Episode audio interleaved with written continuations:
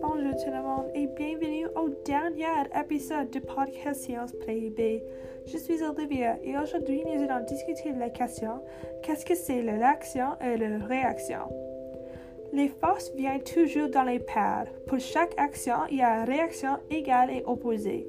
Cela signifie que chaque fois une force est exercée sur un objet, l'objet donne également la même force dans la direction opposée à ce qui a exercé la force en commencement. Les paires de forces sont les mêmes types de forces, elles ont des mêmes magnitudes et elles agissent sur les objets différents. Les deux forces peuvent être appelées action et réaction parce qu'un objet, une est le résultat de l'autre. Un bon exemple d'une paire de forces est la réaction et le rebond lorsque vous tirez un pistolet.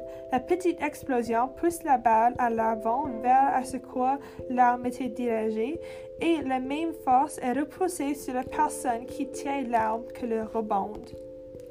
Eh bien, c'est la fin de l'épisode. Je dirais qu'on se reverrait la prochaine fois, mais c'est la fin de la dernière épisode.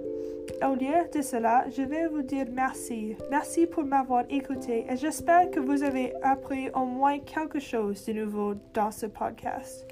Merci.